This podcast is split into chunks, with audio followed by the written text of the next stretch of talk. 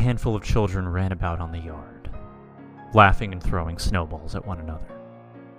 They were rather cute doing so, brought a smile to my face whether I would admit that in the presence of another person or not. For whatever reason, smilers are shunned in this society. One of the kids has dark brown hair and wears a shabby green coat with dirty trousers. Every day, winter and summer, he wears those same clothes. The other kids don't notice anything unusual about him, as, as far as I can tell. But if a boy that age never changes, that's a sign of something going on at home. Being the responsible adult I am, one day I followed him once after all the kids were gone. He stays longer than anyone else, just sits in the swing and, and kicks the snow. Sometimes he sobs quietly that day included. Eventually, he gets up and shambles off into the alley behind my house. Between it and the old daycare center, where I used to take my kids back when they still needed someone else to look after them when I was busy. Now they were already in school, getting good grades just like their daddy back in the day. They really were taking after me, and I was proud of them. Sometimes it amazed me how much my son in particular reminded me of myself when I was nearing my teens. Trying hard to get girls to like me, but failing miserably by being one of the nice guys. He was just like that, and I comforted him. Told him that it would get better, and that I was speaking from experience. My daughter, on the other hand, well, see, she practiced some unusual behavior. One night, a couple of months back, I heard her get out of bed at 4 in the morning and into the hallway that connected her room and mine. She was the age when she still needed to sleep with a parent once in a while, but but this time she started humming. I got up and told her that it wasn't time for that and that she should go back to sleep. But she didn't respond. And it was at that moment that I realized that she was sleepwalking.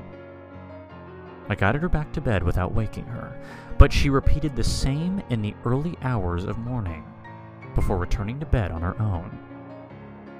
I was lost in my thoughts for the most part of following that sad little guy, because he walked real slow.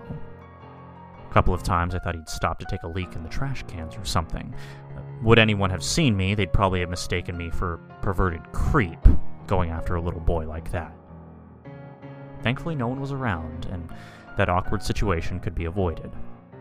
But it did cross my mind several times, and, and drove me quite paranoid once or twice. I wasn't the type to interact with kids who my son or daughter didn't know, although I know some parents are into that kind of thing, helping all children equally and such.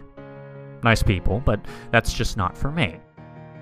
This was an exception because my kids shouldn't have to put up with the bad parenting of their friend. Finally, he got home. The house was in a better part of town than mine, which definitely startled me as there was no way a couple of negligent fuckheads lived there. It was the house of someone with a lot of money and probably influential jobs. Maybe lawyers or judges, but I couldn't really rule out anything with a high income. Hell, they could have just won the lottery. I mean, most people in this area were getting paid more monthly than I got each year, but it didn't really bother me so long as they didn't act arrogant about it. I mean, my best friend lived just a couple of blocks down the road, so a judgmental attitude, you know, wouldn't exactly be appropriate. Their house had white wooden walls and a gabled roof, painted red, with two stories and a yellow curtain on all the windows. The porch was neat, with a small lawn surrounding it, next to a shared garden with the neighbors, clearly indicating a warm relationship between them. I couldn't believe my eyes. At first, it was all so unlike what I had expected.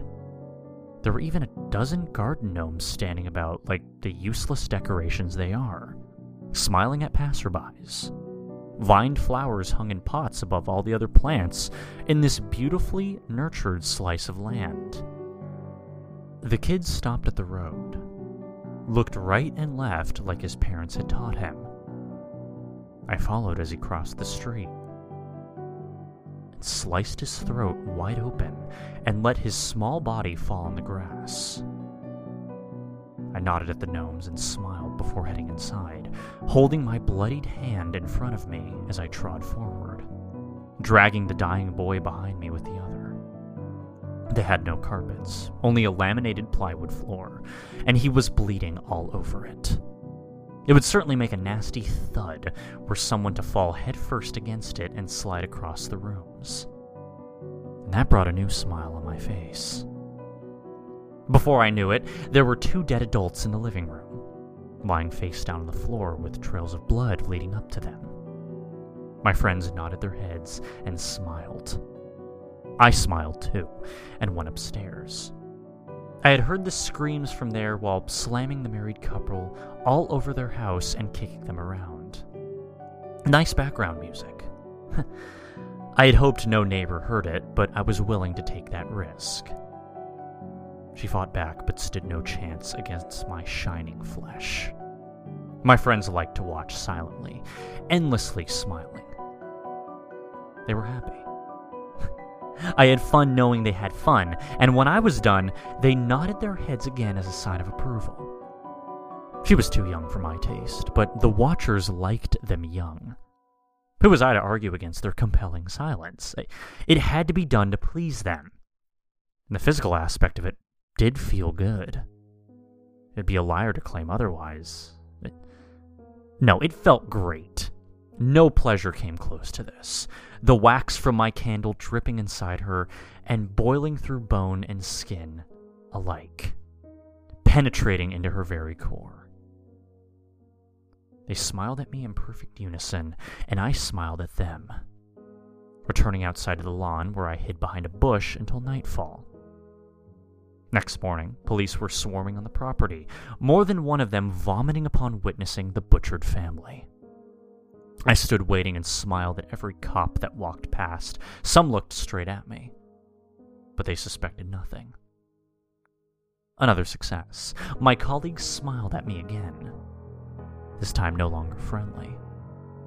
It was the smile of love, and I knew that from this moment onward until the day I die, that I would never say one more word.